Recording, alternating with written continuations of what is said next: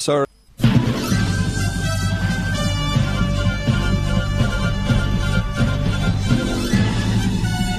This is Viewpoint with attorney and author Chuck Crismier. Viewpoint is a one hour talk show confronting the issues of America's heart and home. And now, with today's edition of Viewpoint, here is Chuck Crismier. Well, it's definitely interesting that uh, at least one of the apostles addressed in his epistle those to whom he was addressing the epistle. He said, Grace, mercy, and peace be upon you. Grace, mercy, and peace. Well, which is it? Is it grace? Is it mercy? Is it peace? Can we have peace without mercy? Can we have peace without grace? Probably not. And so the apostle, I think, had it right. Grace, mercy, and peace. So let me ask you a question. As we're going out here today to talk about this subject, which of these do you desire the most? Do you desire grace? Do you desire mercy? Or do you desire peace? Well, probably ultimately you desire peace because that's the end of the road, isn't it? That's what grace and mercy are supposed to provide to us. But people get confused between the words grace and mercy. They really do. Uh, we had one who talked about the grace awakening. And yet, nobody wanted to talk about mercy. Can we really expect God to operate to and through us with grace without our first recognizing the need for his mercy? Well, today on Viewpoint, we're going to have a conversation concerning that. Our special guest, Kristen Lunceford, with her book, The Pursuit of Grace Instead of uh, Perfection. And she's joining us from the state of Arizona, where I understand that there are wars and rumors of wars concerning elections, concerning the governorship of that state. I don't know whether they need mercy or whether they need grace or all of the above, but she's joining us here to talk about the pursuit of grace. Kristen, it's good to have you on the program. Thank you. Thank you for having me. Well, uh, you are a mother. How many children do you have? I have four. I have a set of twins and um, and then another boy and another girl. So two boys, two girls. And what are their ages? Uh, my twins are about to be 13 in a couple weeks, and then I have a nine year old and a six year old. Well, I think you need both mercy and grace. Absolutely, and prayer. in order to have peace, you're going to need both mercy and grace because these are very difficult times in which to raise children of those ages or any age today, aren't they? Mm-hmm. Yes, absolutely. So, how are things in uh, in Arizona? Are you in Phoenix? Where are you in Arizona? Yeah, we're we're in Peoria, which is a little bit outside of Phoenix, and it is hot. We're in the hundreds now. Oh so, my goodness! Yes, so it's the heat has begun. I don't know if grace will help you, but you you might need mercy in heat like that. Yes, exactly. Maybe a little bit of pool water. That's great. So let me ask you, uh, because there has been such a uh, an interesting uh, focus on grace for about the last twenty years, with Chuck Swindoll coming out with his book uh, on uh, grace. So, mm-hmm. what is grace anyway, other than the first name for many women? yes, exactly. Um, to me, grace is um, getting the gift that we don't deserve. So, um, you know, I used to think that um, grace was kind of based on our accomplishments and uh-huh. our, you know, we live in a performance based society. So I, it's easy to take that into grace and let that kind of dictate how we view it. So it kind of becomes this thing we, we work for and we feel like we need to deserve. Um, you know, but it, it's taken me a long time to realize, um, that we that we never can and no matter how hard we try no matter how well we perform so to speak um, it's just not something that we can ever earn well that's not quite what the advertisements are telling us on television these days in fact radio and television are using the term deserve constantly it's not what you need it's not what you want it's what you deserve so they're telling us that we do deserve all of this. Absolutely. What's and wrong with that? I think that probably is where the confusion starts. You know, we're we're being told something, but it's contradictory because they say, you know, that you're perfect as you are and to love yourself as you are, but then they're also calling you to be different than you are and different than you can be. So there's just this confusion of who am I supposed to be and and what am I? Am I am I be performing the way I should? Am I not performing the way I should? And what happens if I don't perform the way that I should? Then who am I? You know, and it's interesting also because we used to live in a society. Uh, you say we do live in a society that requires that we earn things, but yet uh, we have just been told that 1,700 colleges and universities across the country have decided not to uh, uh, require the SAT scholarship uh, aptitude test anymore, and mm-hmm. also uh, medical schools are not requiring the uh, MCAT required for medical admission, and law schools are not requiring the LSAT. So it seems to me that we're abandoning the meritocracy. Hmm. Yeah, you can see that. So is that grace that's being extended to young people today? Is it mercy or what is it? Maybe a shifting of expectation. You know, because even though our our performance level has shifted, you know, maybe from academics to more life based performance, um, I mean, we, we see that with kids, you know, where school has become less of the performance and uh-huh. it's really more of the way that they're living their life, what they're involved in, who they're surrounded by, if they're accepted by society, if they're not accepted by society, which seems to be a huge part. Uh-huh. Um, you know, so I think we're just shifting the expectation to be somewhere else. Well, you're absolutely right. It's been very confusing. Chaos is reigning supreme, and now with the lordship of feelings uh, that began in the 1970s, uh, invading the church where feelings have become Lord and faith has become uh, little more than a mascot uh, to the exaltation of our feelings uh, we do live in a in a, merit, a, a different kind of meritocracy in which I feel, I feel, I feel, and uh, that's how I earn my respect anymore. I feel. Mm-hmm. Yeah. It's unbelievable, unbelievable, and yet am, amid all of this, the Bible talks about grace, and if we go to the Old Testament, the the uh, we'll call him the prophet David because he was a prophet. He talks mm-hmm. about mercy and truth, mercy and truth, mercy and truth, mercy and truth. So, is there a difference between mercy and grace? And if so, what is it? I'm going to leave that to you to answer as best you can after the break. We're talking, friends, with uh, a new uh, friend and uh, guest, Kristen Lunceford, with her book, The Pursuit of Grace. You just might want to get a copy. We'll be right back. Once upon a time, children could pray and read their Bibles in school. Divorces were practically unknown, as was child abuse. In our once great America, virginity and chastity were popular virtues, and homosexuality was an abomination. So, what happened in just one generation? Hi, I'm Chuck Crismier, and I urge you to join me daily on Viewpoint, where we discuss the most challenging issues touching our hearts and homes. Could America's moral slide relate to the fourth commandment? Listen to Viewpoint on this radio station or anytime at saveus.org.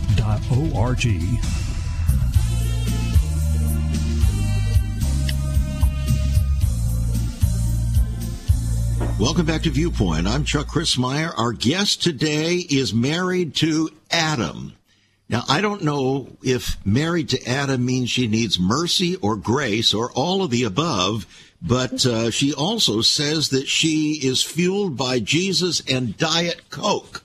Now, that is problematic for me. I don't know how anybody could be fueled by Diet Coke. Where do you get your, you can't get any mercy, you can't get any grace from Diet Coke. What is, this, Kristen? sure.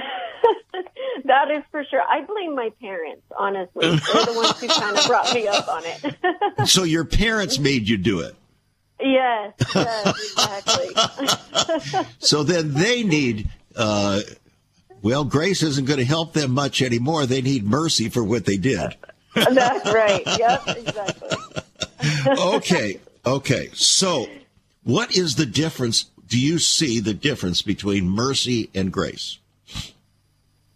So grace is something that I see um, as as something that we are getting, um, and mercy is something we are not getting. So, for instance, grace is the gift of something that we don't deserve. Yes. Okay. Um, and mercy to me is not getting what we do deserve, which would be some type of punishment. You know, if we were talking biblically, Uh-huh. you know, it's death. It's it's you know, sin equals Okay. death. All right. So there's a death penalty on every one of our heads, right? The Absolutely. waging of sin is death, and the gift of God is eternal life through Jesus Christ our Lord. So, in order to not get the death penalty, what do we need the most? First, grace or mercy, we need mercy. Grace isn't going to do us any good if we don't have mercy, right? right? Right. Okay, so mercy then, why is it that we don't talk about mercy anymore? Almost never in our pulpits anymore do we talk about mercy. Why do you think that is? Um, I think because we're trying to shy away from the consequences of action. Um, we Ah, don't we don't really want to be held accountable.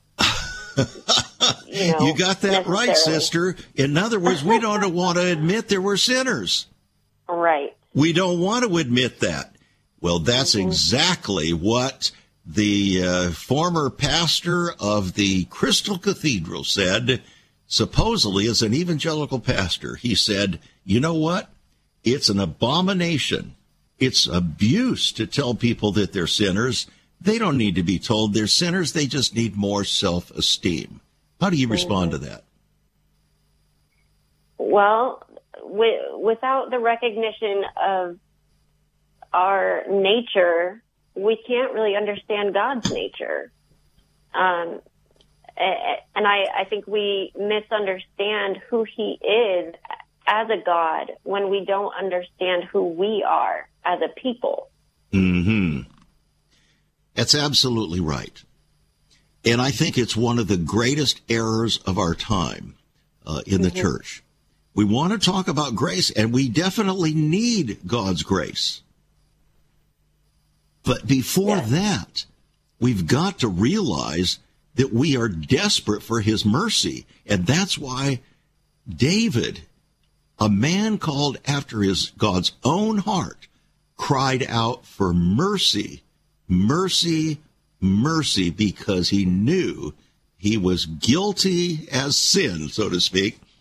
And yet he, he doesn't use the word grace, but he calls out for God's favor.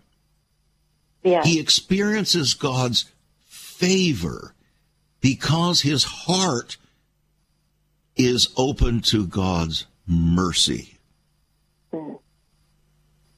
If only we could see the difference, if only we could come to the recognition that we are desperate not only for God's grace, but first for his mercy. We used to sing a song, Kristen, mercy drops round us are falling, but for the showers we plead. I don't know if you've ever heard the song, Showers of Blessing, but that's what we used to sing. You would not hear that song anymore. no. You would not hear it because we don't think mercy is needful. We're good enough. We're good enough in the face of God because don't you know who I am? I'm me. So I was leaving about 15 years ago the uh, Chicago O'Hare Airport. And what to my wondering eyes should appear but a massive billboard that had these words on it Me, me, me. That was all I saw. Me, me, me. There was nothing else to it. I thought we were in the me generation, but now we're in the me, me, me generation. So if it's all about me, I don't need mercy. I'm me. Don't you get right. it? So mm-hmm. God's chasing me down. He, I, I don't need his mercy. Well, yeah. so if we understand, though, it isn't all about me, it's about him, mm-hmm. then we can come to the place where we can live in the spirit of God's grace. And that's what we want to talk about. Mm-hmm. Why do we desperately need God's grace? Yeah, I, you know, for me, it took me a long time to realize that I really am a broken person, and and it's not because I didn't make mistakes. It was because um, your first mistake was Diet Coke. Yeah, that is the consummate sin of the generation. I wish you knew how much I heard that. Yes. uh, okay. Exactly. So yeah. So yeah. Go ahead. So I was I was just saying that um, you know I didn't necessarily realize that um, m- my mistakes were kind of what needed to draw me near to God mm. and His mercy. So. Mm-hmm. So you said you were a perfectionist. Absolutely. What is a perfectionist? What what is it? Because Jesus said, "Be therefore perfect, even as your Father in heaven is perfect." So, what is a perfectionist? Yeah, a perfectionist is someone who's constantly striving for the best in everything and everyone. So much so that there is no grace for any type of failure or um, falling or wound or sin. Um, it's just constantly striving for the best and then kind of getting the mentality that because you're doing the best, you deserve the best. Ah, because at first I thought you were just describing the word excellence. Sure. We should be striving for excellence. In other words, mm-hmm. to do the best that we can in everything that we do. Isn't that what we're called to do as children of God? Absolutely. So, what you're talking about, it seems to me, is when we go beyond trying to do our best. And we're called to live, as Jesus said, be therefore perfect, even as your Father in heaven. And he knew that we couldn't be perfect, didn't he? Mm-hmm. Yeah. And he, yeah. yet he said, be therefore perfect. So what you're saying is, it, you can get to the place where you think in your mind, I'm not perfect, therefore I don't deserve, therefore woe is me, therefore I'm not worthy, and something is desperately wrong with me. Yes. Is that how you're thinking about this? Yes, absolutely. That's what I thought. That's what I thought. So as a mother, this we've got Mother's Day coming up here pretty quick.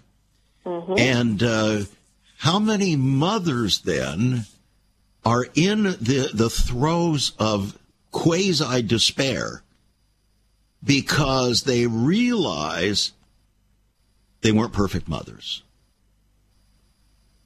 I would say it would be you'd be hard pressed to find a mother who didn't feel that way. Exactly, like Queen Elizabeth, she didn't. She she felt like she was not a perfect mother. In fact, she wasn't because she wasn't with her kids. Yeah. the yep. Queen of England, the mm-hmm. God fearing. Queen of England, admitted she wasn't a very good mother, and the God fearing Billy Graham admitted to Larry King Live when Larry King was still on television, admitted to him that the thing that really bothers me, bothered him, was he didn't lead people in discipleship. He evangelized, but he didn't teach people to obey God. And he lamented that. So he admitted that he was, in a sense, a failure. Mm-hmm. So should he be crying, Woe is me? No. Was God's grace sufficient for him in the midst of his weakness? Absolutely. Is it sufficient for you as a mom if you're pursuing to train up your children in the way they should go in honoring the Lord in every aspect of the life and you don't do it absolutely perfectly? Is there is God's grace sufficient for you, Kristen? Absolutely. So what how would you then describe the difference between someone who is called to live perfectly, as Jesus said, but who doesn't really press toward that mark for the prize of the high calling of God in Christ Jesus? Now, where's the grace factor? Is yeah, God well, going to just willy nilly uh, extend mercy and uh, grace to that person until they decide to follow his ways with their heart? That's the conundrum, isn't it? It is, yeah. Yeah. Because we, we, can't earn God's grace. It's unmerited favor. But that doesn't mean we can think that we're entitled to his grace because it's unmerited. We've got a real problem in our thinking today, I think. Mm-hmm, absolutely. So grace is not a slippery slope that enables us to just willy nilly do what we want to do and ignoring what God has to say in our lives, is it? No. Grace is what should inspire us oh. live a oh. holier life. Now we're starting to get to brass tacks on this, I think. And friends, I want to urge you to get a copy of Kristen's book, The Pursuit of Grace. She has the word perfection crossed out in red, The Pursuit of Grace. And uh, I think it might be very, very encouraging and helpful to you. It's a $16 book, yours for $14. It's on our website, saveus.org. Saveus.org. I urge you to give us a call at 1-800-SAVE-USA or write to us at Save America Ministries, P.O. Box 70879, Richmond, Virginia 23255. Writing a check at $5 for postage and handling, and we'll get the book in your hands this is, well, we need an awakening of grace, but we need it on God's terms. And He is extending grace to you. It's unmerited favor, but it's much more than that. And our guest was alluding to it just a moment ago. It actually, beyond unmerited favor, is God's enabling power to enable you and I to do His will. That's ultimately what it's about. And we need it desperately. So when God told the Apostle Paul, amid the trauma that he had, constant, uh, we don't know what, what that trouble was that he had, that thorn in the flesh. Nobody told us. He didn't tell us.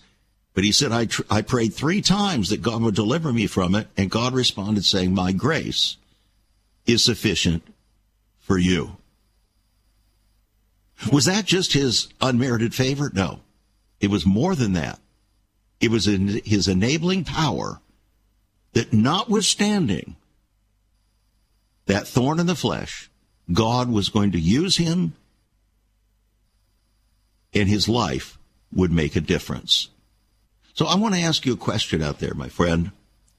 Are you struggling with whether or not your life can make a difference?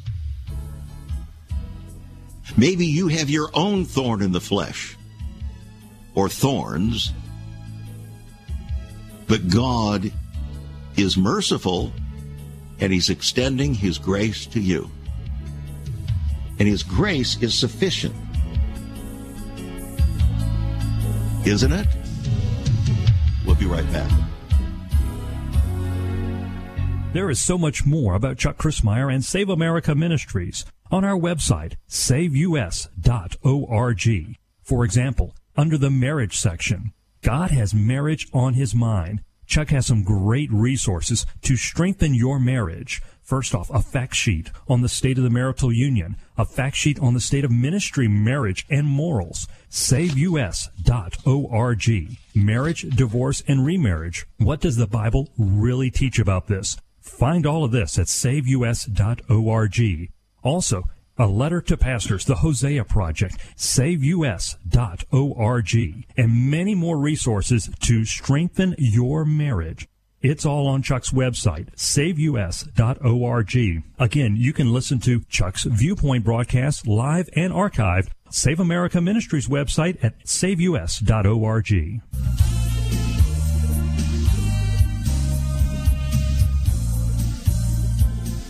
Why could David, a man after God's own heart, but who lived in the flesh and actually was not perfect before God, how is it then that he could cry out to God and trust him the way he did? Over and over and over again, he said, I trust you, Lord. I trust you. I trust you. I trust you. So I want to ask you a question as we move on today with our special guest, Kristen Lunceford. Do you really trust God? Don't answer too quickly. If you don't obey Him, you don't trust Him. And that's why we used to sing the song, Trust and Obey, for there's no other way to be happy in Jesus but to trust and obey. What if you are seeking to obey Him, but you realize you're not doing it perfectly. Then where do you stand? Well, David had that confidence. And he didn't even use the word grace, but he knew all about it. He knew about God's unmerited favor and his willingness to use his power on his behalf, his enabling power. And that's why David said, I trust you, Lord, I trust you. So the question is, do you trust Jesus? Are you sure? Do you trust the Father? Or do you have problems with the Father? And like the modern people today saying down with patriarchy, you don't like fathers, you don't like men. Well, maybe you're rejecting the very source of both mercy and grace. Our special guest today, uh, Kristen Lunceford, Kristen, I know that we're kind of taking this a little bit beyond perhaps what you ever thought you were going to get when you came on this program today. But maybe it's a challenge, but just can you imagine what it would have been like to sit on the stand as an expert witness and have me cross examine you? No, I cannot. that was my most favorite thing to do as a trial lawyer cross examination. And uh, so, this matter of God's grace, His grace is sufficient for you. He knew the Apostle Paul was pressing on with everything that he had, didn't he? Mm-hmm. Yeah. So now we understand that it wasn't Paul's perfection that earned God's grace. It was the fact that he was pressing on to do the will of God with all his heart. Yes. But so many Christians, professing Christians, are not. Question then, can they expect God's grace to be involved in their life when they are thumbing their nose at His Word? No, Challenging because- question. Yeah. hmm They're trampling over the grace of God. Exactly. That's exactly. Now we're really getting to brass tacks here because it's possible to trample on the grace of God And yet we're being told about grace, grace, grace so much today that it's almost becoming a disgrace to the rest of the word. I, I trust, you know, if it weren't for the grace of God, I couldn't even be here in front of this microphone. Just ask my wife. Just ask my wife. The mercy of God first and then the grace of God. I have to rely upon Him and His Spirit every day to be able to do what I do here. And it's been 28 years on the air. 28 years. One day at a time, pressing toward the mark for the prize of the high calling of God in Christ Jesus. Have I ever felt that I arrived? Absolutely not. Just ask my wife in my conversation with her yesterday. Mm-hmm. And you don't feel like you've arrived as a mom, do you? No. Well, how, how about as a wife, though? Have you arrived as a wife? I mean, no. after all, you're a mar- you're married to Adam. You must have arrived. I'm a work in progress. and that's where grace comes in, isn't it? Yes. We are all a work in progress. But if we're not seeking to do his will in the midst, there's no progress. So there we're not a work in progress and God can't even work with us. Right. Did you know, Kristen, that for the past eight or ten years, I have had numerous pastors and parachurch leaders on this program who have admitted openly that the most hated word in the church today is the word obey. Can you imagine that? It's a four letter word to most Christians today. Mm-hmm. They think it's called legalism. Yeah. No, that's what God is looking for as an expression of our love and our commitment to Him. Right. And when that's there, oh, He pours out His grace, His enabling power to assist us, doesn't He? Yeah. Do you sense that as a mom?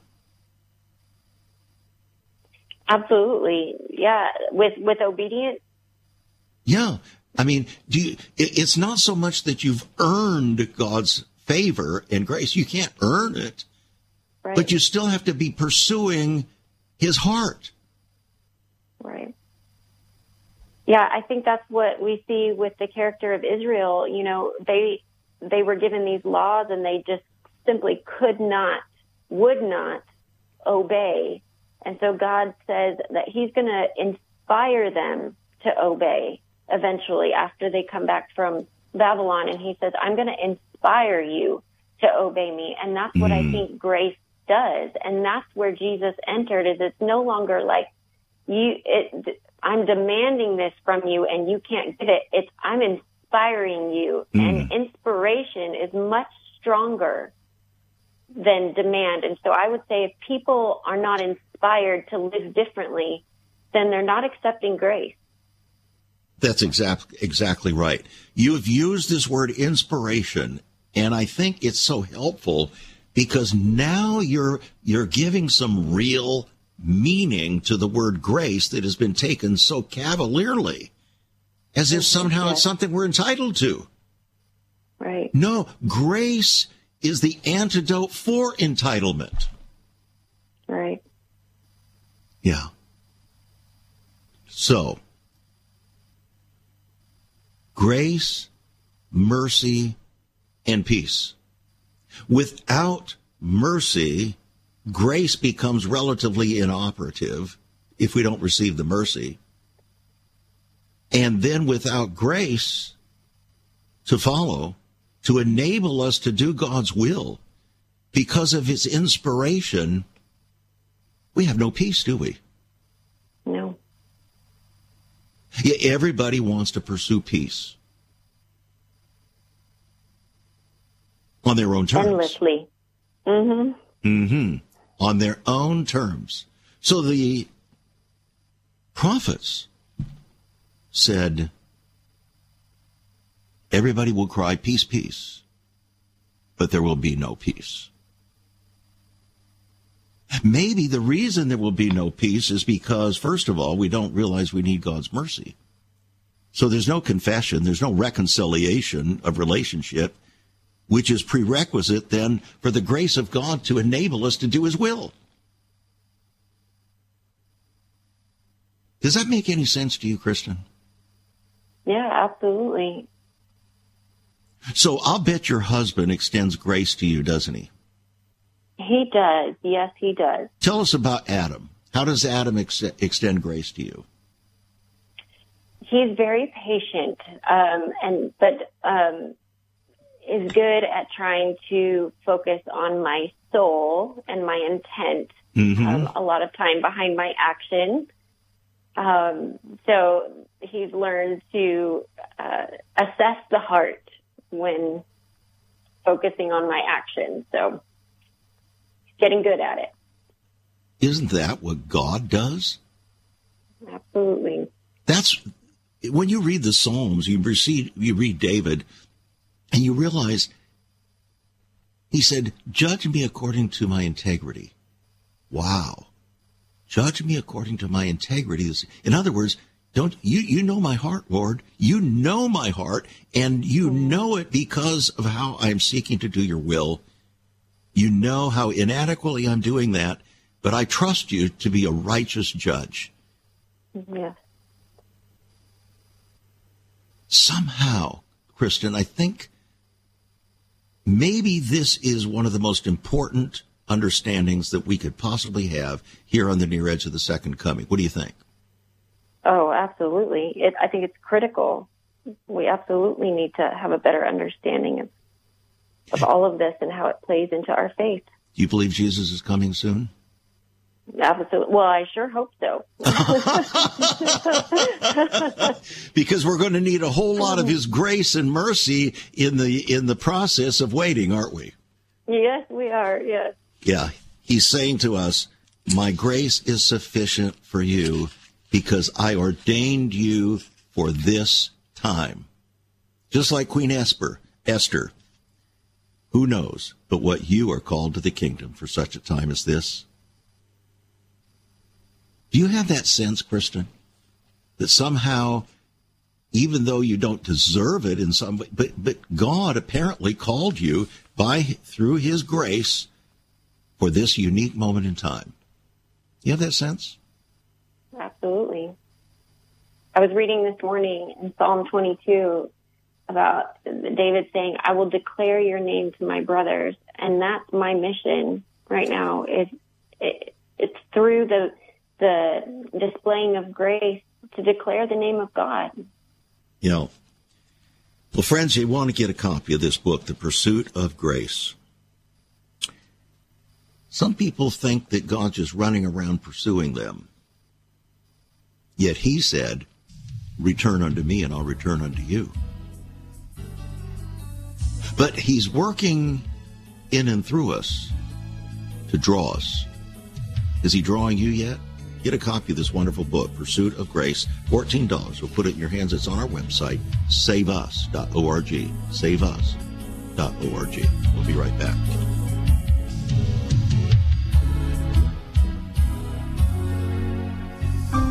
Have you ever considered what the early church was like? Many people are developing a heart longing for greater fulfillment in our practices as Christians. A recent study showed 53,000 people a week are leaving the back door of America's churches in frustration. What is going on? Why has there not been even a 1% gain among followers of Christ in the last 25 years? Could it be that God is seeking to restore first century Christianity for the 21st century? Jesus said, I'll build my church. Is Christ by his Spirit stirring to prepare the church for the 21st century? The early church prayed together and broke bread from house to house. They were family, and it was said by all who observed, Behold how they love one another. Incredible. But the same can be found right now. Go to saveus.org and click Cell Church. We can revive first century Christianity for the 21st century. It's about people, not programs. It's about a body, not a building. That's saveus.org. Click Cell Church.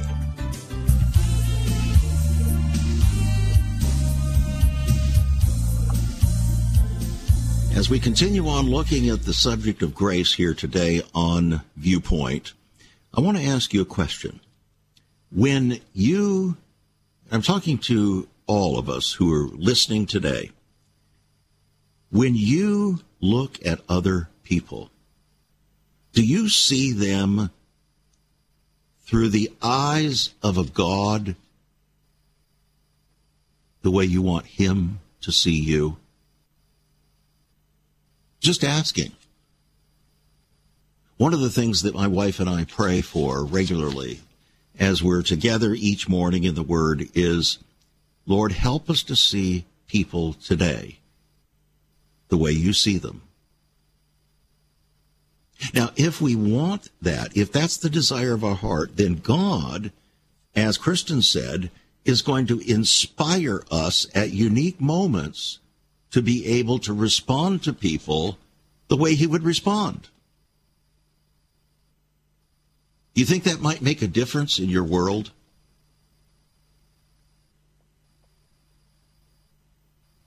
Leaving some pregnant silences here. Kristen, as you go about your day, outside your home, with the people that you have to deal with, going to the grocery store, uh, wherever you're carting your kids about, you can be frustrated. You can have all kinds of uh, issues. The kids can be barking at each other, whatever, as kids are prone to do. How does that affect your ability to see other people the way God sees them? Well, he who has been forgiven much loves much. okay. And so um, when I see people, I think of the opportunity to show what God has done for me and that hopefully to give them hope that they too can experience the freedom of grace. You extend unmerited favor, but how about enabling power? Are we called to extend enabling power, unmerited favor to others the way God, the way we would hope and desire that God uh, does with us? For en- for enabling people? Well, not enable them to do things that they shouldn't be doing, but mm-hmm. to assist them in doing what they should be doing. Oh, absolutely, yes. So how do we do that?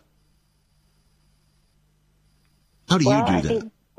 Think, yeah, being intentional um, at seeking opportunity. First, when when I think of grace, I think of the grace that Jesus bestowed. And first of all, He saw the person. Mm-hmm. He saw the person, their brokenness, and then called them to action. And so when I approach people in the world, I see them first as a person with a background, and then through our conversation and action, inspire them to act on their faith or inspire them to to have a faith. I have uh, frequently been asked. I've written ten books, and they're most of them are fairly long, exceeding 300 pages. And uh, people will ask me, how can you write these books? Because they're not just touchy feely books. They're provocative. They're uh, they require a tremendous amount of research. People will ask me, "How do you do this?" And I say, "You know what? I have to write by inspiration, not by perspiration." I am so glad to hear you use that word inspiration. When I come on the air every day, I cannot rely on preparation alone. I always do my preparation. As a trial attorney, I was always extremely prepared. But quite frankly, you don't know what's going to be thrown at you. Hmm. Just like you didn't know what was going to be thrown at you today on this interview, did you? yeah. Uh, on the other hand, you are a very inspiring person. That's why you wrote Thank this you. book, isn't it? I hope so, yes. You wanted to inspire other people to be able to deal with life situations through the mind and the heart of God and not be so taken over by the pursuit of perfection that you forget your humanity before God. Absolutely. That's a beautiful thing. So, your husband, Adam, I'll bet, I think that's what you've been describing, he treats you according to knowledge, right? Yes. Isn't that what the scripture says a husband's to do? Mm. Yeah. You know why that is? It's because we need God to treat us according to knowledge too. Because we're not perfect. Yeah. But we should strive for perfection. So how do we resolve it? How do we resolve the call of Christ to be perfect and yet to realize how desperately we need his enabling power and his undeserved favor. How do we resolve that? Well, my first response would be get in the Bible because the Bible calls you to know the character of God and calls you to know the character of yourself and your desperate need for Him. The more you know about the character of God, the more it inspires you and produces a genuine response. Do you know? I want to give you a lot of kudos.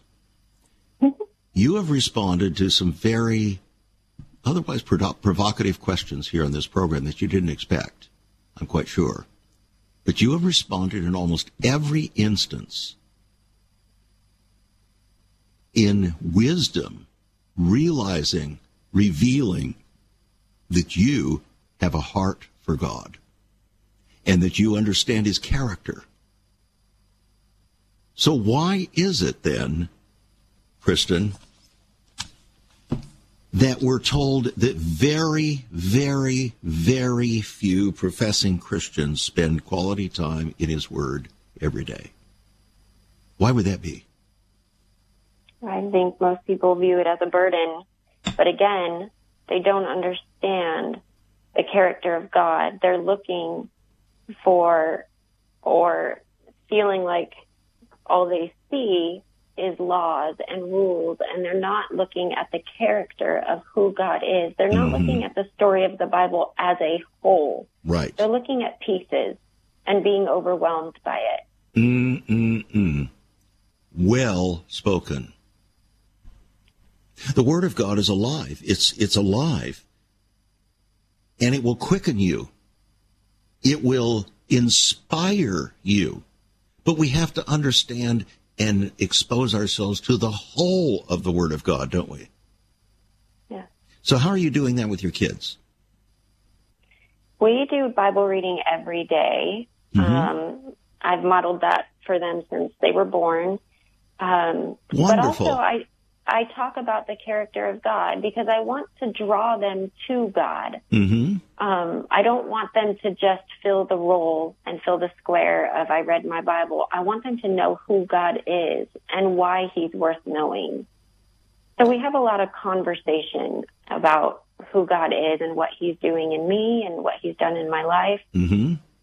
Um, you know, God called the Israelites in Deuteronomy to remember what God has done and to talk about it with your family. Exactly. And so that's kind of our mission of just having him being a part of all of our conversation to draw them to him. Do you know, Kristen, that this might be the most important Mother's Day conversation our listeners would have heard?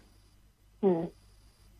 Because you, my sister, are conducting yourself in such a way you're glorifying God, realizing that you can't be perfect, realizing that the best you do in trying to raise your children in the nurture and admonition of the Lord is not going to be absolutely perfect. And they're human beings just like you are, right?